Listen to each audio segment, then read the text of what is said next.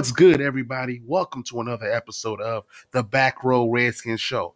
On this episode, we're going to talk about the latest rumors, the latest news on all things Washington. Today's episode football. is presented Let's to you by VAER.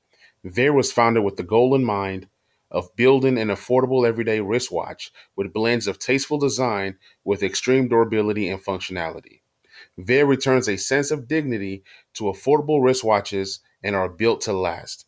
VAER is the true American watch company specializing in both quartz and automatic watches. VAER is offering now to my listeners 15% off if you use the code PODGO15. That's P O D G O 15. Go to VAERWatches.com. That's V A E R watches.com to learn more and to get your timepiece today. Hey guys, man, uh, let's get into this episode. So, I wanted to kind of touch base on two uh, players that were rumored to us. Um, one has been a guy that has been rumored to us for a while now, and that's Riley Reiff. He is the uh, left tackle for the Minnesota Vikings. Started his career with uh, the Lions, I believe, and then signed with the Vikings, and they've been there for a few years now. So there was some drama because you know the Vikings have to pay Dalvin Cook. So in order to pay Dalvin Cook, they have to create space. Um, so they contacted Riley Reiff and told him, "Hey, you know, we want you to reconstruct your contract." And Riley was like, "Nah, man, nah, I, I earned this money. Why should I reconstruct my contract?" So they told him, "Hey, you got two options: whether you reconstruct or we can ship you out. We can trade you, or we can cut you." So um, a few days ago, Riley Reiff was telling his teammates goodbye, and he was really emotional and telling them, "Hey, I've loved playing here. I've enjoyed the brotherhood." Blah blah blah. So then today, um, you know, there were speculations that he might be getting cut, and um, he ended up not getting cut. He ended up uh, reconstructing his contract, and he probably lost maybe three million from the uh, from the original deal. But um, I remember when we were trying to trade Trent Williams to the Vikings, it was a possibility that you know we trade Trent, maybe we get back a third or a second, and then get this player back in return. Then that didn't happen. So with our whole left tackle situation with Saahdiq Charles and Geron Christian, uh, Cornelius Lucas, it just seems like we don't have enough. We don't have enough there at that spot. So what we decided to do was uh we actually traded for a guy today um from the Las Vegas Raiders. it's gonna take some time to uh to uh, get used to. I'm not used to calling them the Las Vegas Raiders, but um this guy we traded a sixth round pick. Um his name slips my mind. Um, I'm sorry, he's not a guy that's that's popular by any means, but he's definitely going to fill that role for us in terms of you know having a player that can come in and compete. Um, they said that he's a good swing tackle. Um, his name is David Sharpe. Um, he he can play both the right tackle position and the left tackle position. Um, so that's what we brought in. We traded a sixth round pick, and with us trading that sixth round pick, that means that this guy is almost a lock to make the team because if he would have gotten cut by the Raiders, we were number two on the waiver order. So it didn't make any sense for us to trade a sixth round pick to get him. But maybe that the team that has the number one waiver position might have put in a claim. So I'm guessing he's good. Uh, I'm not sure. Um, but I'm going to read to you guys what uh, John Keim has says had has said about this guy. So he said the Washington football team announced today that they have acquired tackle David Sharpe and a uh, 2021 seventh round pick. Okay, so we give up a sixth and we get back a seventh. All right, it's not too bad. So he's not a lot to make the team. He can still get cut. Um, now it said uh, Sharpe is 6'6, he's 330 pounds. Um, he has played four years in the NFL, and he was a fourth round pick pick number 129 uh, by the Raiders in 2017. He has appeared in 24 career games, and uh, he he has had four starts over that period. Um, it says Sharpe played collegiately in Florida and appeared in 33 games with 26 starts. Um, in his three year career. So for me, I like the fact that he played in the SEC. When you play in the SEC, um, you you play pretty good competition, regardless of who you play. You just know that you're going to be playing top competition, just like uh, your boy uh, Saahdiq Charles. People say that Saahdiq Charles has short arms, but guess what? He's played with those same arms in the SEC, and he started in the SEC. So, um, also Sharpe attended uh, Fletcher High School in Jacksonville, Florida, and he was born in October 21st, 1995. I'm pretty sure you guys didn't need that last bit of info, but just wanted to kind of give you guys all that I've received um, about this guy. So, like I said, I don't know much about this guy, um, but what I'm what I'm hearing is that he's a good swing tackle. Um, you can't go by how many starts somebody has, but obviously, when you're trading a sixth or seventh round pick for a, a offensive lineman, it's most likely depth. That means that for you know we don't like what we see, or we just need more depth. So with this guy coming in, there's projections that we're going to keep nine offensive linemen. So between Lucas and this guy, you need guys that can swing back and forth between the left tackle and the right tackle position. And then we have to see what happens with Charles. Does he go into IR? Does I mean, you know, what happens there? Uh, how serious is this injury? So that was a player that we got in a trade. Um, we'll see how it pans out. The offensive line, it seems like we're just kind of throwing things out there and seeing what sticks. Um, we're definitely drafting more offensive line next year. Um, depending on how Saahdiq Charles looks, we might have to draft another left tackle. Matter of fact, I know that we will draft a, a uh, left tackle, and then let's see what Geron Christian does. But anyways, um, another rumor that has uh, taken place is uh, Leonard Fournette. Leonard Fournette just got released by the Jacksonville Jaguars yesterday, and the internet went crazy because last year he had over hundred targets and caught over seventy something passes, and then he had sixteen hundred yards from scrimmage. That's probably better than all of our running backs last year combined. So there's rumors that why not Leonard Fournette? This is why I say no. I say no on this. Now, had we traded for him before the draft or during the draft for maybe like a fifth or sixth round pick, then okay, it makes sense because he was still on his rookie deal. So let's say we get Leonard Fournette, and then at the time we still had Derrius Guice and who we invested in, and then when Derrius Guice got released, if we didn't trade for Leonard Fournette, then then it still didn't make any sense. You still had Adrian Peterson, J.D. McKissic, and and then you drafted, you know, Antonio Gibson in the third round. So let's see what he can do. So the reason why I say no to Leonard Fournette, even if he's coming for the veterans minimum deal, is because we've already invested so much already in the running back position. And then don't forget Bryce Love, who you drafted a couple years ago for a fourth round pick. So let's see what we have in the guys that we have. Then you can make a case for, well, why is Adrian Peterson still here? Adrian Peterson brings stability. Yes, that yes, Adrian Peterson is not a Scott Turner type guy, but guess what? He brings stability and he's the best running back that we have on the team. He has the experience. So to go ahead and bring in Leonard Fournette at this stage in the season, you know, learning the playbook and all that, uh, you know, it's not going to hurt the team, but it does not necessarily help the team. This year is more of about um, assessing the players that we have and seeing if you know some of these running backs can be part of the future plans. Now, there's been talks about Bryce Love being cut. Um, he's not going to be cut. If anything, you give Bryce Love some time to get on the field and see what you got in him before you cut him. So I, I don't see him getting cut. I think that Bryce Love makes the team.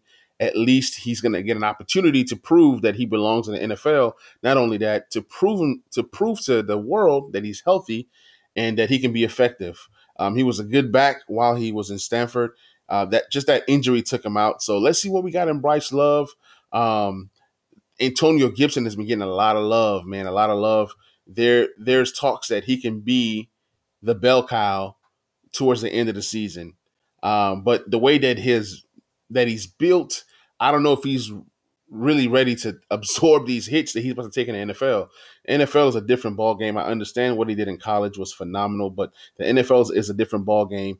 And then Peyton Barber, what happens there? He's very similar to Adrian Peterson. So if we keep five running backs, great. But if we keep four, then maybe Peyton Barber is the one that doesn't make the So, team. guys, every now and again, I like to pull up things from Twitter, what the fans are saying. So, one guy said, it's necessary for the team that has no depth at tackle uh, to move Brandon Scherff from guard to tackle.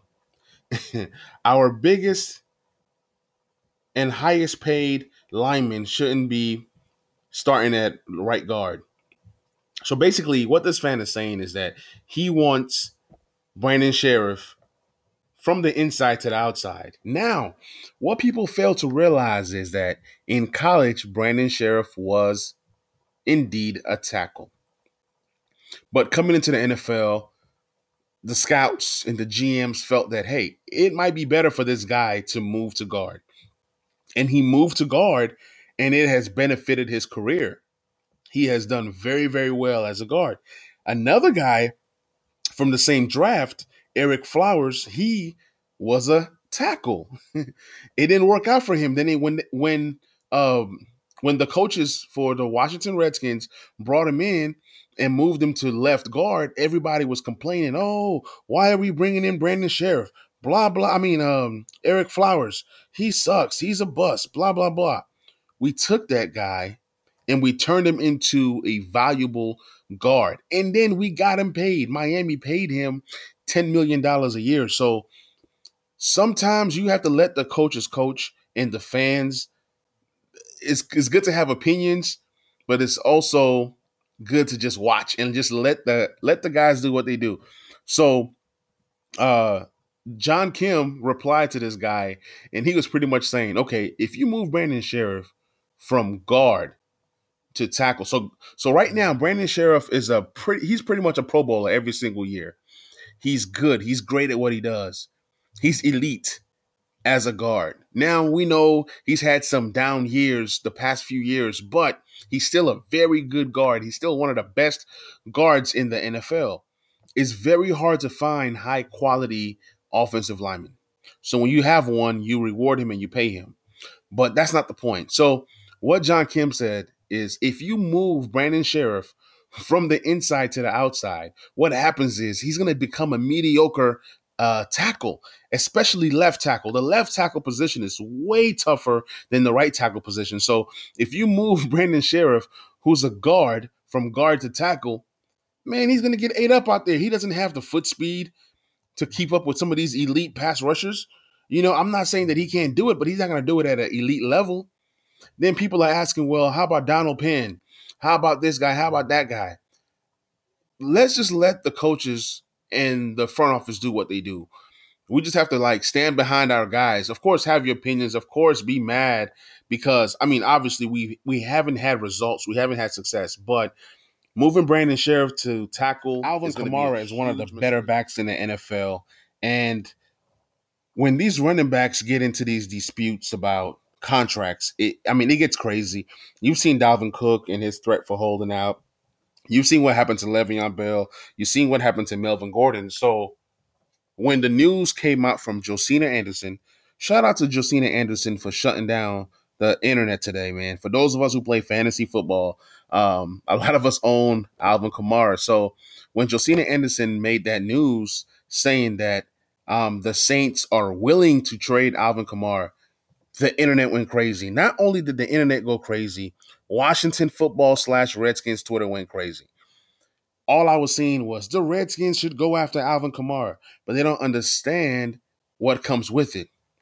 Yes, he's a young back who's heading into his fourth year, which is his last year. He, so he's in a contract year. So let's say that you trade for Alvin Kamara, right? You're probably going to give a third round or maybe a second round initially. That's the initial thought, right? Then more reports came out saying that if the Saints were to trade Alvin Kamara, they'll want a first round pick. Uh uh-uh. uh With us being a team that's going to be fighting for wins, that means that we're drafting at least in the top 15. Okay, it's okay to think that we are. Now, is Alvin Kamara worth a top 15 pick? How many running backs were drafted in the top 15 last year? All right. That's exactly my point. So I say this to say it just doesn't make sense trading for a running back right now. And same with um, Leonard Fournette. You know, so if we were okay, let's say I've seen this on Twitter. Let's say you trade uh, Antonio Gibson and a third round pick for Alvin Kamara. Somebody said that's the worst thing that could happen. All right, well, let's look at it this way Scott Turner and the coaching staff drafted a running back with Kamara like skills because of what we like to do. Now, I'm not saying that Kamara is not going to fit into the system that we have. The system that we have actually does fit Kamara, but it just doesn't make any sense. Let's say we trade a second round pick. Then are you willing to pay Kamara $14 million a year? Are you willing to pay him 12, 13 a year? So, I mean, we have guys under rookie contracts. Let's see what they can do. Then we can worry about, okay, let's go trade for this guy or that guy. Not only that, we have Brandon Scherff to pay. You know, we're to have Jonathan Allen coming up. In a few years, we're to have Sweat and Chase and all these young guys. You got to pay them somehow. There's a reason why Alvin Kamara has not gotten paid yet. Why? Because the uh, the New Orleans Saints have a very expensive roster. You can't pay everybody. You draft people and then you then you strategically pick who you want to pay. So I'm saying this. I, I don't see the Redskins trading for Alvin Kamara. There's like a less than 1% chance this happens. And if it does happen, it'll be a move that I'm scratching my head on why did we make this move. I'm not saying that Alvin Kamara is not a good player. He's a great player, but it just does not make any sense. And then also, running backs are so fragile, they don't last long anymore. And then he's a smaller guy. So it's not like we're drafting Alvin Kamara to come out here and be a bell cow. He can't be a bell cow at that size. You know, he's a complement back who can produce top numbers. In the years that Alvin Kamara has been in the league, he has never had a season of a thousand yards rushing. But he does get things like, you know, 1600 yards from scrimmage. You know, he's he's always anywhere between 13 to 1600 yards from scrimmage. I'm not disputing that. That's amazing. But Kamara to the Redskins just does not make any sense. So uh, let's just put that talk away. Um, you know, have your opinions, have fun with it, but at the same time, let's be realistic, y'all. Alvin Kamara is not coming to the Redskins. Sorry, Washington football. It's gonna take me a while to get used to this, man. At the end of the day, they're still the Redskins to um, me. The linebacking position is so deep right now that we can have a number of guys make the team. Uh, you got guys like Bostic out there and Shaun Dion Hamilton. There's rumors or there's you know there's talks that Shaun Dion Hamilton might be the starting middle linebacker. Well, you can make a case for a guy like Cole Cole Holcomb. So I mean, there's so many guys that we have. You have Kevin Pierre-Louis. You have uh, um, the old guy. Uh, man, his name slips my mind. Uh, Davis Senior. You got Davis Senior out there. So there's so many linebackers that even Khaleke Hudson, you know, that's another guy, but he's going to more so stick on the special teams and work his way up into like meaningful snaps. But um, so there was a post by John Keim um, a few days ago. Well, somebody tagged me in the post, and then they said, uh, "What do you think happens to Reuben Foster?" So um, I was like, "Well, right now he's playing with the third stringers. You know, he's not physically there. He's not ready you know, and it's nine days to football. It's you know, a few more days to Redskins football. So with all that speculation and what can happen, what can't happen, and then the 53 man roster is due this Saturday. So time is running out. So I thought, you know, this is a learning process for me. I thought that Reuben Foster can go on a pup list and then we can bring him in, you know, let's say week week six or week seven you know, based on those rules. But I was informed that you can't you can't practice and then put a player on a pup. So that was a learning experience for me. So I learned something new. That's that's amazing. So that means when you practice, if you practice, you're not eligible for that PUP. You know, that PUP is for guys like, for example, Alshon Jeffries. He has not practiced at all during his offseason. So he's he's that he he is PUP eligible. So what that means is he'll go in that PUP and then he'll be able to be, you know, activated. I think at the earliest week seven, if I'm not mistaken. So for the fact that guys like Alex Smith and Reuben Foster have practiced, they're not uh, PUP eligible. But what they are is IR eligible. So my whole thing is, so if you put a guy on IR, then what happens? Does that mean that he's out for the year? Does that mean that he's not eligible to return? So then it's kind of like, okay, we've had Reuben Foster for two years now, and for two years he hasn't played. So now having him again not play, is that beneficial to the team? Okay, if he's on an IR, and then I don't even know what's going on with his contract situation. I think this is his fourth year. Don't quote me, but I mean, there's just so much going on there. So it's almost like if he's not ready, why not cut him and give that position to somebody who is ready? But then it's like you've invested so much in him, the IR is not going to hurt. Why not keep him? You know, get him, you know, ready for him to be finally healthy and able to be a part of the team and be beneficial to the team. Now, I remember when we uh, had Junior. Uh, I mean Galette.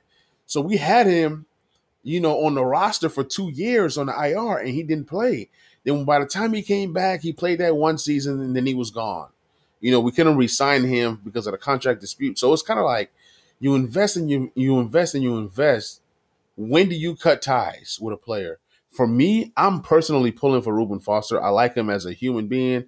Um, he's changed. I know he's had some some some troubles in the past and everything, but he's definitely changed. He's definitely become a, a, new person. I don't know him personally, so I can't speak about his personal life. But from what I see, I see that he's a good guy right now, and um, he's very humbled uh, because he almost lost football, and then he's he was still able to be given an opportunity.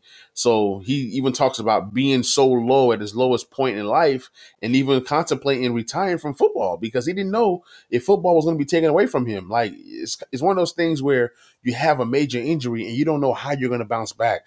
So I say all this to say that Reuben Foster, I hope he makes a team. Um, and then it depends. Are we keeping seven or eight linebackers? All these things factor in because – the guys you keep on the roster have to be, you know, able to play special teams and do different things. A 53 man roster is so tough. And then it's like, okay, do you keep Reuben Foster and, and then you take Khaleke Hudson to the practice squad? You know, there's so many scenarios, but I'm pulling for the guy. I hope he makes a team.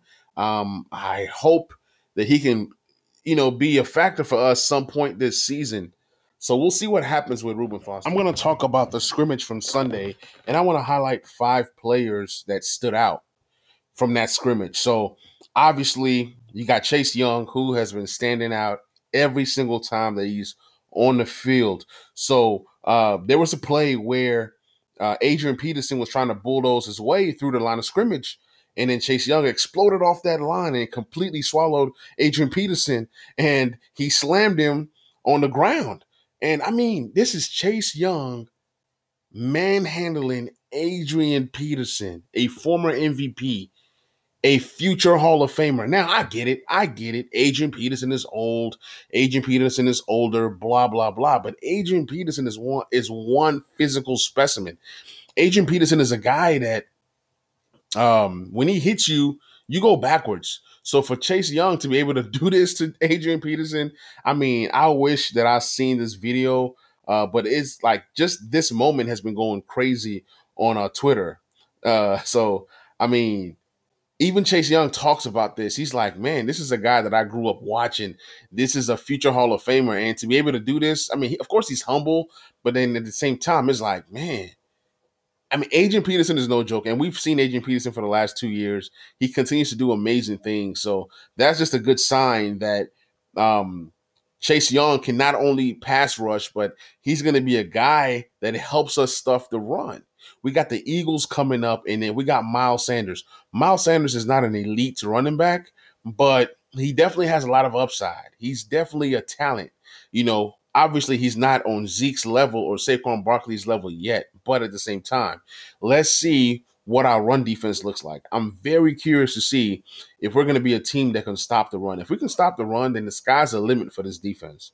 So the next player on my list that stood out was Antonio Gibson.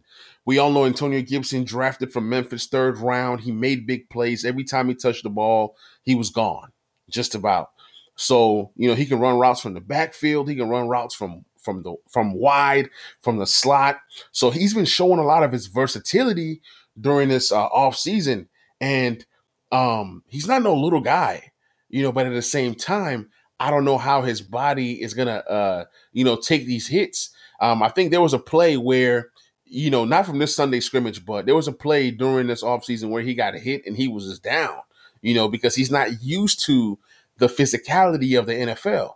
You know, it's something that rookies have to learn. And also, the speed of the game is different.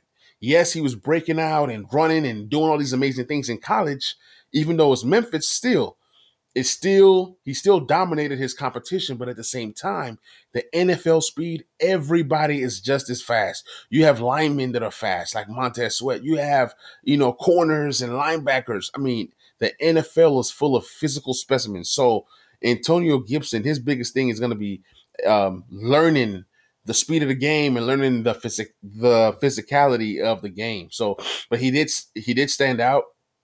He played very very well.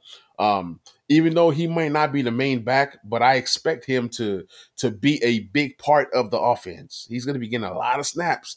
Um, the coaches are raving about this guy, so it's let's see the kind of volume that he gets when the season starts. But I definitely think he's going to be a guy that that's going to get a lot of work. People have been asking about Antonio Gibson about you know does he come in and make an impact in fantasy football right away? all I know is he's going to catch a lot of passes. He's going to he's going to be targeted a lot in the passing game, but I don't know if it translates to a nice, sizable, um, um, you know, stats. We haven't we, we haven't seen preseason, so I really can't even answer that question. Um, so you know, he but he does know how to you know find the holes and and run, and he can accelerate. Um, he uses his power when he can. So another guy that impressed in that Sunday scrimmage was Cam Sims. Cam Sims is one of these guys that breaks out every year in camp, man. Every year we've been saying, oh, the Cam Sims show. And is this the year that he finally has an impact on the team? He does have nice size, um, decent hands, but it's it's the health issue, the focus issue, and I don't know if he has the talent um, to really stick. I, like, I mean, I don't know, but at the same time, we have cut guys like Darvin Kidsy. There will be more cuts. We signed Tony Brown. I know nothing about Tony Brown, so Cam Sims definitely has a chance to be the fifth, maybe sixth receiver on the team. He definitely has experience with the team, but then with a whole new offensive uh, uh, uh, coaching staff, all that stuff means nothing. You're going to have to earn your place with this group. But yeah, Sims was able to haul, you know, deep bombs down the sideline from from uh, Kyle Allen. So you know, he made one of the most eye popping catches of the day. So I mean, we've seen this, we've seen this over and over during preseason. Cam Sims is the man, homie. But then when you get on the field, you don't see him. You out there looking for the guy and can't find him at times. Wes Martin is a guy that had a good scrimmage. Um, and the coaches have been talking him up. They've been talking him up. I know that you know, the coaches have gotten guys like, you know, Joshua Garnett, uh, Keith Ismael, who was drafted as a center, but he can play some guard. He can play some guard. And the coaches love his speed and his versatility. They like his shiftiness. I'm talking about Ismael here. And then you have Chase Roullier, who also filled in at guard. So you see that these interior linemen are moving from right guard to left guard to center because you never know what could happen with COVID you know, then on your roster, you're looking like, okay, how many guys can play guard? So it's kind of cool to see that these centers are being moved from different places. And, you know, you want to see a good pulling guard. That's that's that's what the coaches are looking for. When these guards pull, are they able to create more holes for the running backs? If these guards pull, are they able to get some get some nice blocking down the field for a screenplay. They want to see their tenacity on the second level. When they get into that second level of their blocking, what do they look like? Can they move their feet? Are they shifty? Are they showing power? So Wes Martin is definitely making waves. He's pretty much, I want to say he pretty much already has that left guard uh, spot locked. but we'll see what happens. Another guy um, that was on the list, the last and final guy on the list, Jimmy Moreland, the people's corner. Uh, this guy had back to back plays of breaking up passes. Um, I see him as our starting slot this year. Some people are saying Kendall Fuller in the slot. Some people are saying, uh, you know, uh, maybe Monroe on the outside, and and then, uh, uh, but see Monroe. I haven't heard anything about Monroe being a starter this year. I've not even seen anything about him making waves or him being with the ones or anything like that. So Jimmy Moreland is really gearing up. I like his confidence. I like his tenacity. He's a guy. He's small, but he backs it up. He reminds me of like a Chris Paul in basketball.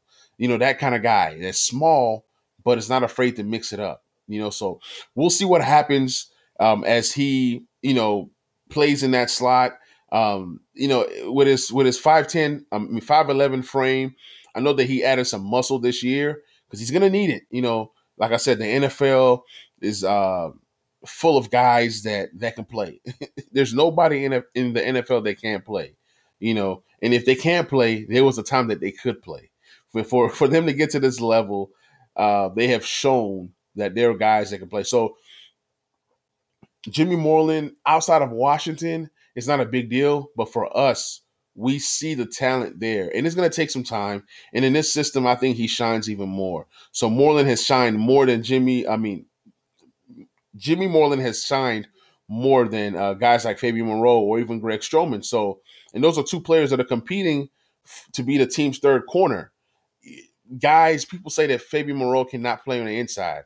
He probably can't. And then there are guys that say he can't play on the outside. Well, he got to be able to play somewhere, you know. So we'll see if we keep Monroe moving forward when that contract comes up. But as far as the corners that we have, I see us definitely adding more uh, next year, whether it's free agency or whether it's through the draft. But Jimmy Moreland is definitely a part of the plan. He's definitely a guy that can give us some depth as well as some production. So we're going to see what happens. He's getting smarter. He's kind of looking at what he did last year. Um, last year, it seemed like he was not, uh, like, he didn't really realize how how physical the game was or even the game speed. So this year, a whole year to kind of like let things sink in. I'm pretty sure he was working out during this whole quarantine process, but he seems uh, uh, more focused this year. I'm seeing a much uh, uh, much uh, focused Moreland. Even how he tweets now is a little bit different from what he was tweeting